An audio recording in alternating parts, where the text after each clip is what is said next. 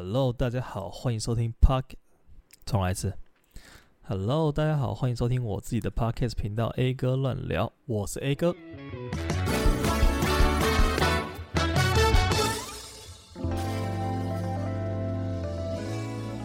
最近这个月我还蛮认真在去健身房的，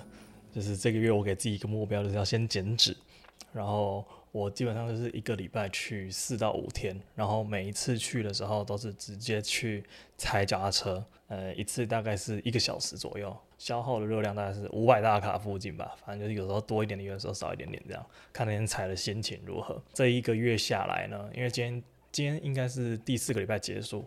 呃，大概减了快要三趴的体脂，原本是二十四点一，然后现在是二十一点。三之类的，对，反正还蛮有成就感的。然后体重从减重之前的八十一还八十二，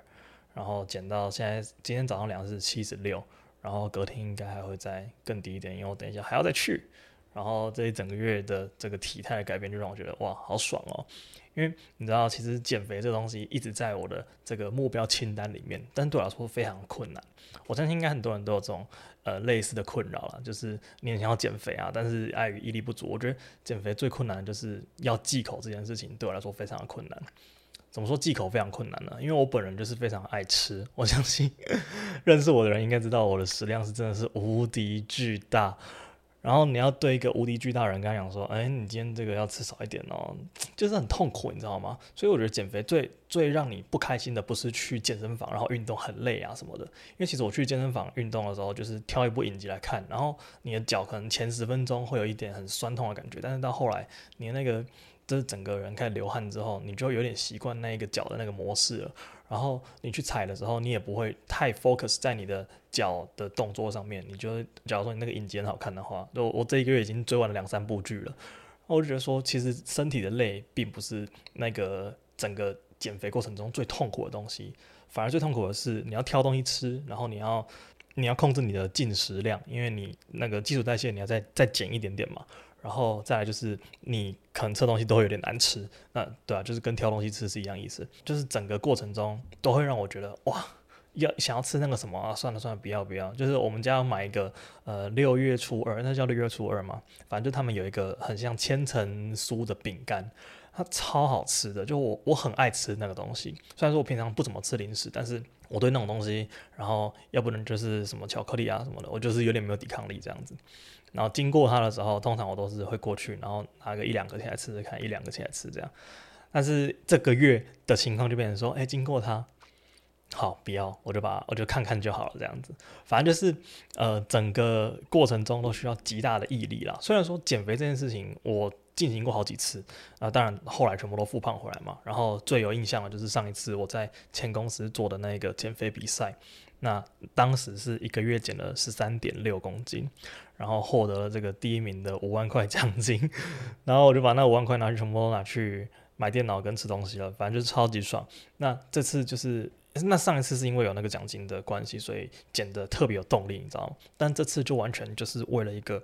想要达成自己的目标的那种心态去减肥，那这个就真的超困难，因为你知道，其实你要达成自己的目标，前提是你要很有毅力。然后我就是一个很容易妥协的人，我对自己很好啊，老实说，然后我就会不想要去那个运动这样子。那不想运动是小事啦，那主要是不想要克制自己的饮食。但其实我自己一个人，我不知道大家会不会这样，就是因为我现在自己一个人在家里工作，我没有去公司什么的，反而我在公司的时候还人更容易变胖。然后我自己一个人在家里面的时候，我就会觉得说，嗯，随便吃一下就好了，就有点懒得弄，因为我都坐在电脑前面工作嘛。然后做一做之后，可能中午时间到，我就啊，算了算了，好好懒哦。然后就可能待到下午两三点、三四点，然后才出去吃饭。那出去吃饭的时候，你也不会想要吃太多，因为等下可能五六点又要吃晚餐了，你就会吃不下。所以那个时候通常中午或下午我都选一个小东西吃，然后也不会觉得饿。那我只要是跟别人出去吃饭，我就会想要点很多。就假如说今天是一个正经的饭局。例如说今天可能朋友约要去吃个热炒啊，吃个海产店啊，或者是吃那种反正就叫菜的那种啊。然后我就觉得说，哇，这东西就是要什么都吃到一点，然后什么都点啊。通常跟别人出去吃饭，我就是里面吃最多的那一个人，就看大家吃完，然后筷子都放下，我说，哎，这个还要吗？啊，没有人要，那我就吃了。就是我很常做这种事。然后要不然就是去吃吃到饱什么的，我都直接给他加爆。就我很难控制我出去玩的时候吃的东西的食量，而且我真的觉得台湾的那个旅游。你除了吃之外，没有什么东西可以玩啦。我我不知道大家会不会有这种感觉，就是你出去玩的时候，应该是都在吃吧。就我们很少去去到一个地方是真的在玩，应该都是去到一个点，然后那边有什么好吃的，然后吃一下。例如说中午吃完之后，然后下午去个咖啡厅啊，然后喝个下午茶，吃个东西啊，然后再去逛一下。例如说，假如说你去台南，你不可能不吃东西的，对，所以我觉得整个就是很合理。哦，对了，说到这个出去玩要吃东西，就我最近也在拍我们呃七月底八月初要去日本、韩国的旅行，然后整趟的重点我就 focus 在这次出去我一定要吃到很多很好吃的东西。然后很奇怪，你越是这样子想的话，你的 Instagram 的。那个 reels，他就越会跳给你看那种东京啊美食分享，或者是首尔必吃什么东西。就最近大家超级喜欢去日韩旅行的，然后包括我很多朋友也在日本、韩国刚玩回来这种，反正就是我就一直在找那种好吃的。日本、韩国的美食，然后最近在排那个行程，我整个看到就已经，你知道，好想要赶快把时间跳跃、跳往后跳多跳两三个月这样子，然后赶快去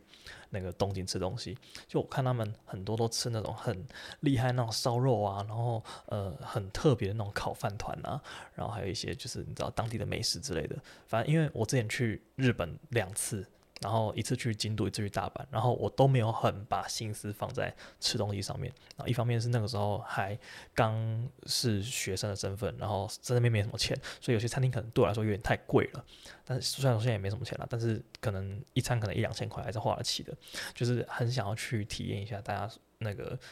例如说你去日本的一些什么排队名店啊，或者是你去韩国的一些很。很厉害、很很顶的一些小吃什么之类的，对，所以我就这次非常非常非常想要把整个旅程的重心放在吃东西。当然说景点也是有啦，因为我很安排了很多，就是在那边可以拍照的好地方。就是我这次买了我的那个，不管是笔电啊，还是我的旅行包，全部都是为了要在这个七月底的时候可以把东西全部带出去，然后一次拍很多东西回来，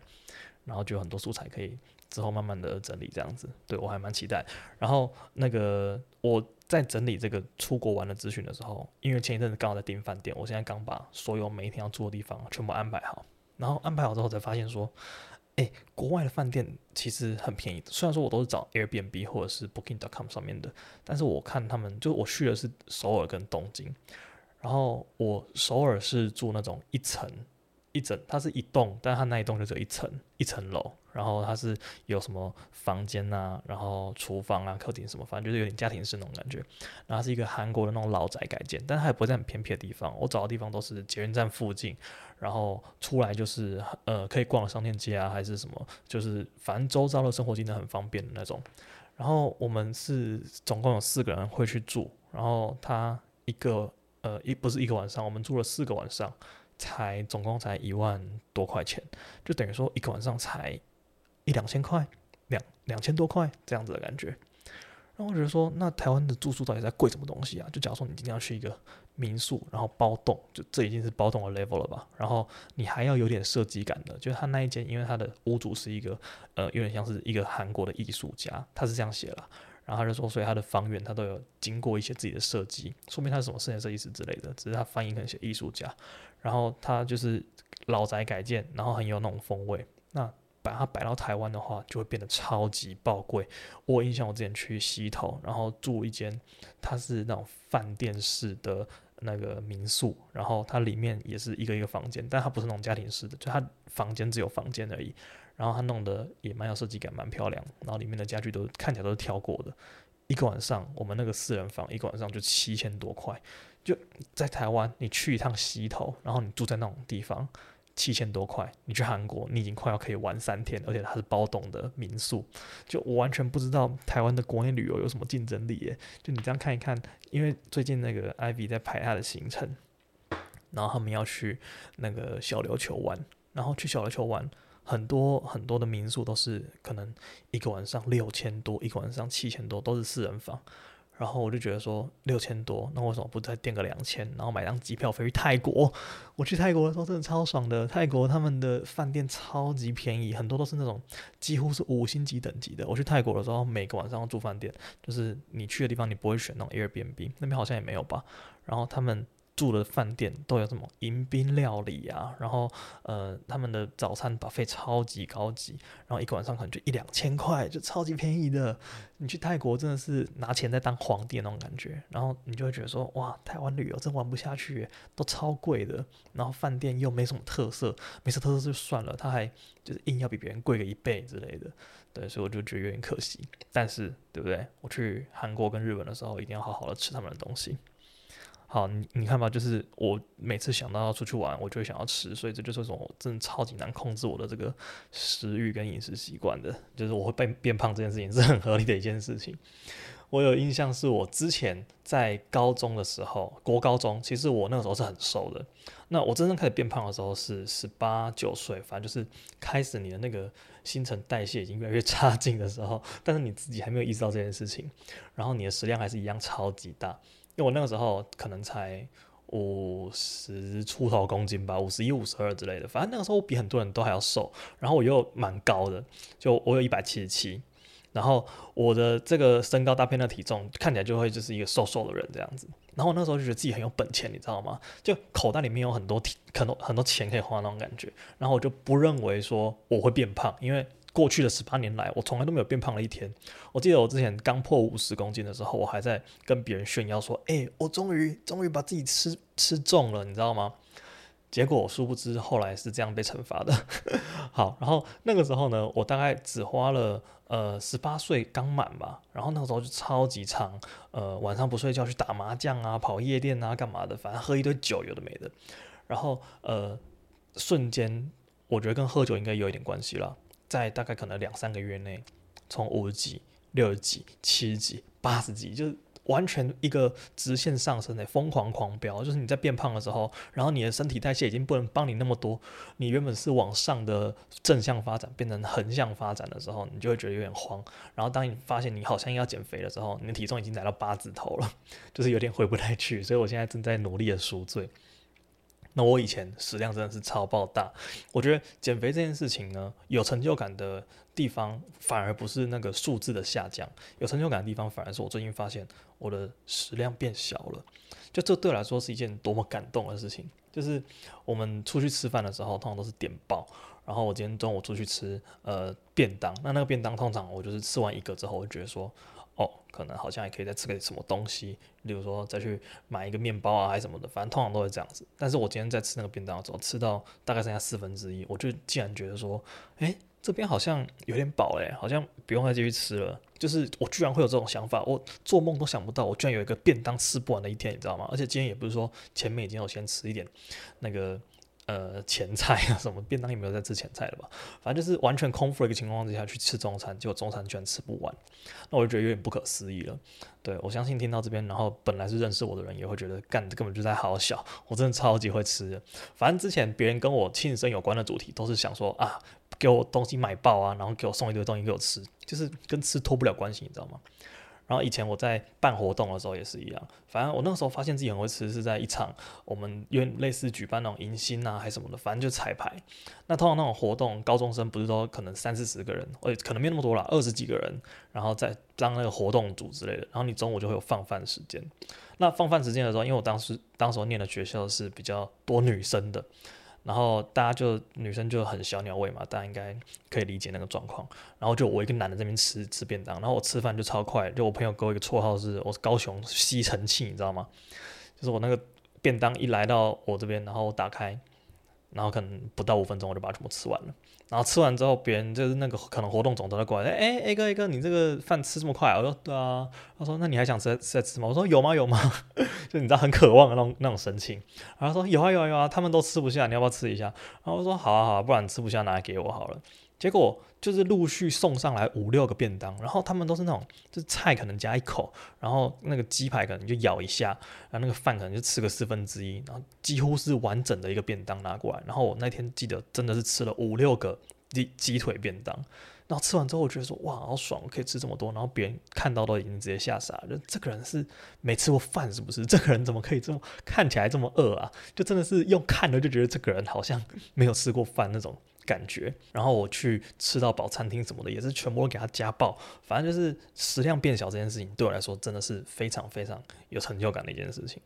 哦，还有之前不是还蛮流行那个麦当劳包包这个 APP 嘛？反正它就是可以每天抽一次奖，然后抽到，例如说大叔买一送一啊，或者什么一元薯条啊、一元蛋卷冰淇淋啊。然后之前就是抽到一个大麦克买一送一，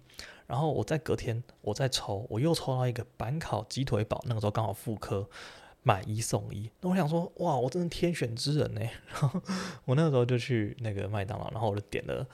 大麦克买一送一，板烤鸡腿堡买一送一，然后一包大薯，然后跟一杯饮料这样子，然后我就觉得很爽。然后我就那个时候我记得还是早上的课吧，早八我记得，诶，不是早八，是中呃下午第一堂，然后我中午的时候去买的。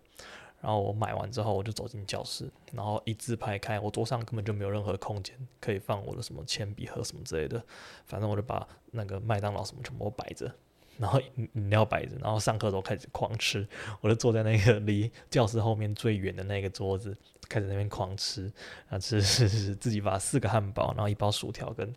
那个可乐喝完这样子，我觉得嗯不错啊，就是一个正常的一餐。但是我前面的同学已经直直接吓傻眼，他就说哇你真的是很肥猪诶、就我我觉得这样吃完之后有饱足感，然后人家都觉得我疯了，你知道吗？就我很难去控制。那这也是为什么，对，就是后来变成快九十公斤，对，反正就是最近的一个这个近况小更新，希望啦，希望我在这个五月底，现在是五月中嘛，希望我在五月底之前，我可以达到我这个理想体重，我希望是可以在七十五以下，然后就开始去重训啊，然后做一些呃增肌的一些规划，这样子，我自己是还蛮期待的，我觉得就是。你减肥，然后你可能通常跟朋友在一起，他们看不出来，因为你们很常见面，或者你跟同事什么的。但是只要你遇到一个可能这个人上次看到你是半年前之类的，他看到你第一句话讲出来说：“哎，干，你怎么变那么瘦？”就是那一瞬间真的是超级有成就感的。所以我就是非常期待未来的这件事情发生。我真的觉得说减肥，你在这个年纪，因为我现在已经有点偏老了，不努力的话。你之后就超难做的了。像我，现在也很想要劝我爸减肥，因为我爸是一个，就是你知道，呃，长辈，然后超级肥，就他就是没有办法控制自己的食欲的那种人。然后我就很想要带他去运动什么，但是。呃，你也很不忍心说带他去，呃，去健身房还是怎么样？因为他平常就很累啊，然后就不想去运动啊。你知道，一个人只要在胖，他就会有这种心态。所以说，我觉得我自己觉得，为了自己的不管是健康也好，体态也好，或者是呃，你你想要呃身材变好、变帅什么之类的，whatever。但是这个时候真的是你减肥的一个大好时机，而且别人都说。像我今天在 D 卡上面有看到一篇文章，他就说，呃，胖子都是潜力股这件事情，就我真的超认同了。我真的觉得我自己在体重大概在七十出头的时候，那个时候的外形是最好看的。因为后来我可能胖到八十，我之前最胖胖到八十七、八十八，就快九十公斤。然后我那个整个脸，我回去看我的照片，因为我之前的毕业的时候，那个时候差不多是我体重巅峰。大学毕业的时候，我去看我之前。得奖然后拍的那种大合照，我一时之间认不出来这个拿着这个奖牌的人是谁，你知道吗？就我想说，这张照片怎么没有我啊？哎，干，我是这个哎，就是已经肥到你自己有点第一眼认不出来那种那种程度，反正就超级夸张。然后后来也是就是克制了一点之后瘦下来，就对我来说。就减肥一直这件事情一直在陪伴我，就一直成功，然后一直复胖，一直成功，然后一直复胖，就很很麻烦。所以这一次我选择的方式是比较像是从根基来改变，就不要去一直很很积极的，然后一定要多短的时间内瘦到多少这样。反正我就是把时间先拉长，因为现在目前进行了一个多月，其实之前也有在运动啊，只是这个月比较积极这样子。然后目前的效果是还不错，铁子降三炮我自己就是蛮满意的。对，好，反正就这个样子。然后我最近在这个网络上面，反正就是在乱滑嘛。然后我看到一个，观察到一个蛮好笑的社会现象，就是大家有没有发现，其实中文我们这种中文使用者的的这个母语人士啊，我们在用中文都真的是一个乱用诶。然后呢，就发现一个很好笑的，很很多人都喜欢用那个烂来代表那个最高级的形容词，就好比说你觉得这东西很好看，就。哇，这东西很好看呢，然后我真的是要把它看烂了，就是你知道。就是这种感觉，就是哇，这东西好看到我要一直看一直看，把它看爆。但是看爆已经无法形容你要把它看到爆的这种欲望，所以你就用看烂。我不知道大家有在听到这个形容词吗？反正我最近在网上看到很多，反正就有人的动态 po 说什么哇，这东西我真的超爱的，爱烂了，就是这种。我就想说，干，这是可以这样子用的吗？然后我觉得我自己想想就很好笑，就是这东西很很很，比如说它这个东西真的很屌。屌烂了，就是听起来就很难听、啊。然后我就想到这种东西，我就觉得有点好笑。然后说，如果有人在讲说，例如说他有一个东西，嗯、呃，例如说他有个技能很强，好，假如说他很会拍照，然后别人要夸奖他说，哎、你这拍照真的很强哎，真的是强烂了。到底要讲什么东西啊？到底是要夸奖他强，还是讲他烂了？反正我觉得这种中文使用母语人士。这种形容词真的是乱用一通，然后导致非常好笑。看到那个别人这样子用的时候，我都会觉得说，这样子用真的是合理的吗？真的是 OK 的吗？哦，还有那个“起来”这个词也超烦的，很常听到人家讲说：“哎，要不去看电影？好啊，走啊走啊，看起来看起来。”然后就是：“哎，要不要来玩一下游戏啊？好啊，来玩游戏啊，玩起来喽！” 就是这种感觉，就是他他这个词感觉放在这个句子里面也没有太多的意思。那它就是可以强调那个情境，让你整句话听起来更动感一点。但是有时候用了就很莫名其妙。哎，快点过来坐，快点过来坐啊！来坐起来，坐起来。就到底是要坐还是要起来？你知道吗？会有一种很矛盾的感觉。但是我就很常被这种东西给就是戳到笑点，就是都觉得哇，这个地方听起来矛盾，但是很好笑的这种感觉。对，就是一个很无聊的生活小发现。好，那接下来就要来进入我们今天的这个。美食推荐的环节了。那今天这个美食推荐呢，我要推荐一间在台南的巷弄里面的小餐厅。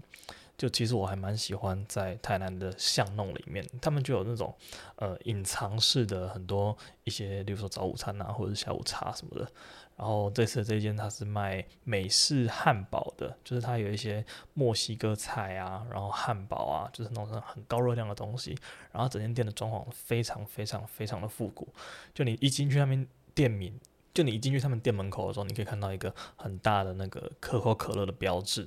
然后里面就有一些什么星际大战啊，然后很老的电影啊，什么回到未来啊，然后一些呃老的那种英雄片啊，DC 什么有的没的，然后还有一些。就是那种很复古的海报，然后整间店充满着一种，就是除了汉堡味，还有一种很很 vintage 的味道，然后你看了就觉得哇，这间店真的很酷。然后他们一楼就是一个开放式的小厨房，然后里面有个包厢，然后二楼也是，就是整个装潢非常的复古这样子。然后里面播的音乐就是那种很很八零年代那种摇滚乐啊，什么 Guns and Roses 之类的，反正就是整间店的感觉让你觉得它非常非常的很像回到另外一个时代那种感觉，而且还有在台南的巷子里面，今天有感觉到整个氛围非常的不一样。然后对，这间店的名字就叫做后座熟食店，对，就是。后座就是坐后座的那个后座，然后他们就里面有卖一些还蛮呃有风格的古着，就它一楼的地方，然后还有一些小小的玩具啊，然后就是那种很美式的，有点像是健达出奇蛋里面会跑出来那种玩具那种感觉，对，然后它里面里里面有一只很可爱的电猫，我不知道是一只还是两只，反正它里面有一只小黑猫，然后你在吃饭的时候它会过来蹭你的脚。然后还去那个跳台上面跳来跳去，这样子就还蛮蛮有趣的一个风格的一间餐厅。然后东西也非常好吃，因为我最近还蛮爱这种美墨食物的。我之前在高雄有一间很喜欢吃，我学生时代很常去吃的这种美式餐厅，然后里面有那种墨西哥卷饼。然后我觉得很爱吃，但是他后来关了，然后我就一直都找不到这种有在卖墨西哥卷饼，然后汉堡啊这种美墨餐厅好吃的这种。然后我误打误撞找到这间之后呢，我去吃了一次，就是我觉得他东西真都超棒的。他来的东西会像是一个餐盘，然后我那天点了有一个是呃，就是一个是墨西哥卷饼的餐盘，然后它就是卷饼嘛，然后旁边有一些，例如说呃一些散蛋啊，然后还有一些什么配料这样子。呃，沙拉什么有的没的，对，然后它的呃消费方式比较特别，就是你每个人一定要点一杯饮料，然后它的饮料就是呃很也是很美式餐厅的，有那种什么恐龙美露哦，然后还有一些汽水啊，然后还有那种茶类的，反正你就可以感觉到你好像来到那种美国的乡镇，有点，因为我最近在看那个《绝命毒师》，然后《绝命毒师》里面就有一间很标志性的餐厅，然后它里面就是素食店。素食就是那种吃炸鸡的素食，而不是那种吃素的素食。然后它的那个饮料也就是那种风格，就你可以大家想象一下。然后它的呃美墨料理都做得非常非常的好吃，就我觉得它不会很敷衍，就你端上来可能这东西就一点点啊之类的。它的餐盘其实量是很足够的。然后我们那天吃完之后觉得哦，真的很爽，而且东西不会太贵。就我一开始觉得这种东西可能你一一份可能就卖三五百吧，但是我们这样一个人吃起来可能一两百块左右就搞定了。所以我觉得非常推荐给大家后座熟食店。如果你有空到台南，它就在星光三月，就是小西门那附近那一带，它在那边后面一点点，我们车子停在小西门旁边的路，然后走过去大概一分钟就到了。